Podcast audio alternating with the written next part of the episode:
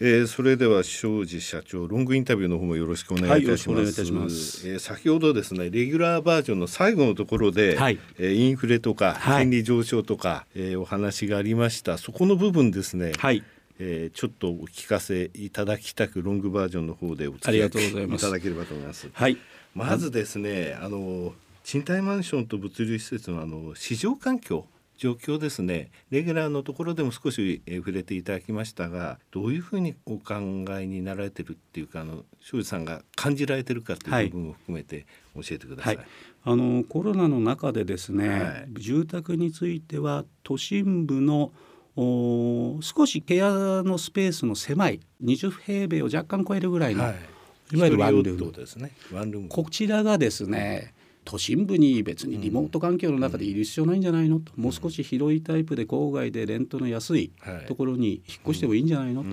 いう流れがあったの。はこれ事実なんですね。リモートワークはい、リモートワークの、うん、ただいろんな規制が緩和されていく中で如実にですね、えー、東京圏への人口人流の戻り。で並びに例えば更新の時の賃料のアップ、うん。うんあのリートはご案内の通り6か月決算でございますので、はい、えー、直前期が2022年の7月期その前が2022年の1月期になります、うん、2020年の1月期で更新時点の賃料増がマイナスの0.6%なんですね、はい、これがこの22年の7月期はプラス1.5%に回復傾向と、はい、ただコロナ前はですね、4%から5%ぐらいの増賃がありましたんで、はいうん、まだ回復途上と。あの稼働率の方も96%の中盤いってますんで、うん、あの安定稼働に向かってという部分。で賃料の引き上げも内部成長の部分ですけれどもこんな GI に入ってくるのかなと。ですから、住宅リートでいけば人の流れこれはやっぱり中止していきたいなというふうには思ってます。うん、ね、2020年の4月2021年の4月っていうとあの地方から大学に東京の大学が入ってっていうそういった人たちが引っ越ししないでリモートで地元で受けてるとかというので全然学生さんが東京に出てきてない、ね、という状況もありましたし、はい、あと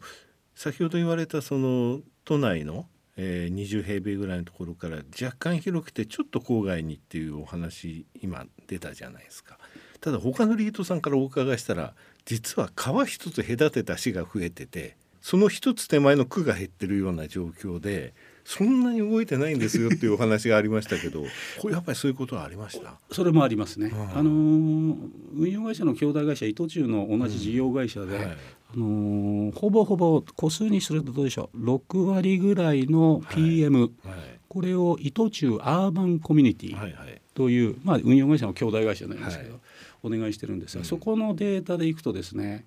4%ポイントぐらい、うん、これがこのコロナの中で人が都心から動いたと。なるほど。それも近県並びに郊外ですね、なるほど。そんな数字は出てますね。今お話に出た会社名はですねうちの事務所のメンテナンスもやらあそうですか。お世話になってます。ありがとうございます。会社さんでございますね。はい。大体そんな感じですか。そうなんです。あと物流でいきますとですね、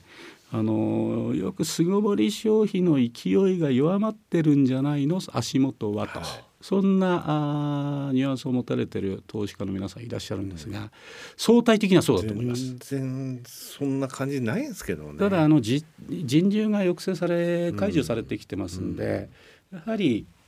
リスナーの皆様も外で商業施設でお買い物する機会、レストランに外食する機会これは間違いなく増えてると思いますね。はい。ですから相対的に言うといわゆるネット取引の度合いが弱まってるんじゃないか。先進物流を使って我々からすればそういった e 水化の縁の下の力持ち的なところもありますのでうんで。ねはい、ただですねニーズは底堅いです。ですね、よく e 水化比率、うん、日本は今8%前後、アメリカ中国イギリスを中心にしたも20%前後ですから、この流れっていうのはですね止めることは当然できないと思いますよね。こういった分での物流施設に対する今後のニーズっていうのは私は強いと、はい、引き続きと。あの生活様式っていうものはやっぱり変わったので消費についてはこういった形っていうですねもう出来上がってますのでそうですよね。今から店舗行くっっていうようなももちろんものによりますそれはあると薬とか洋服と、はい、あの医療品ですね。あの洋服とか。そういったものはやっぱり実際見てみたいとか、はい、それは当然肌につけるものとか。当然ただそれ以外のあの EC で手に入るものについてはみんな EC から離れないですよね。だと思いますね。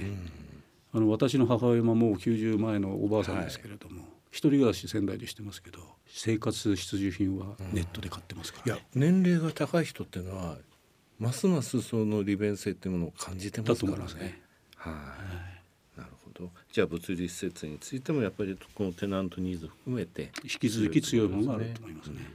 それからあのえー、レギュラーの最後の言葉であったインフレ金利上昇の影響、はい。はい、これ、まあ、世界的なインフレ状況ですとアメリカについては今年、えー、金利を、えー、段階的に引き上げていって、ね、11月に続いて12月も0.75%か0.5%かどっちだっていうような話になってますがこの金利上昇の影響も含めてですねまあ、日本はそれほどの実は世界的にはインフレになってないんですけどね。予想、に比べれば。ただこの影響ってどうですかね？あのまずはインフレについていきますとですね、はい、あの住宅の面でいくと、うん、まあ住宅も物流もそうかもしれませんけどやっぱりコスト、はい、特に電気代、うん。運用上の一番コストアップが直近で顕著なのが電気代ですわ。ね、皆さん言われてますね。あのイメージからすると当然ウクライナの侵攻前からいけば1.5倍から1.8倍ぐらいなってるなと。はい、ただあのリートとして電気代水光熱を負担するのは共用部分でございますので、特に物流でいけばですね本投資法人アドバンスロジスティクス投資法人はですね、あのほとんどがワンテナント様でございますので、はいはい、あのワンテナント様でいくとパススルーで水光熱費はテナント企業様は負担と。マルチの複数テナントがある2物件だけは基本的に投資法人負担ということで十二分にマネージャブルな。共用部分ってことですもんね。おっしゃる通りです。従前はどうでしょう、うん、投資法人の負担が200万円、2、300万円だったのが5、600万円ぐらいになるということで十二分にマネージャーなるほど。で住宅についても共用部分なんで、うんはい、当然規模が大きいございますので、はい、あの物流に比べてればコストは、うん、絶対額は大きいんですが、はい、この水準もですね、うん、あのマネージャブルです。でかつアドバンスレジデンスについて先ほどご案内した本編でご案内した負の連というですね、はい、あの会計上の利益ありますんで、これ金利もそうですけど万が一ボラが上がった場合はですね、はい、その分の取り崩しで分配金に影響をミニマイズで、これが多分他の投資法人ができない技かなと思いますね。あるわけですね。そうなんです そういう手がおっしゃるとそうですよね。あとは金利上昇でいくとですね、うん、分譲の住宅っていうのは住宅ローンが上がってきますんで。うん今はある面70%契約率が超えてる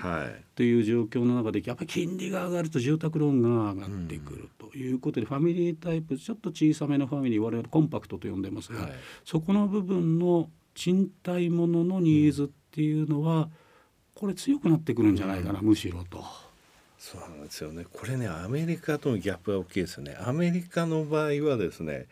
今30年ローンが6%という状況で、はい、なかなか家が売りづらいと。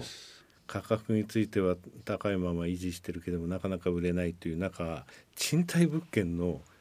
年平均の家賃上昇率40%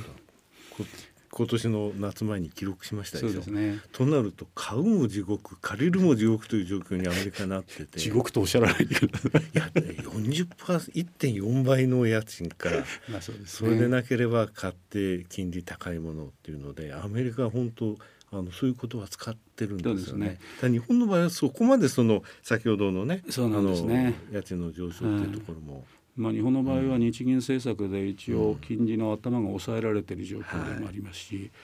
やっぱり所得の伸びもですね、あの他国に比べてどうなんだという部分もありますので。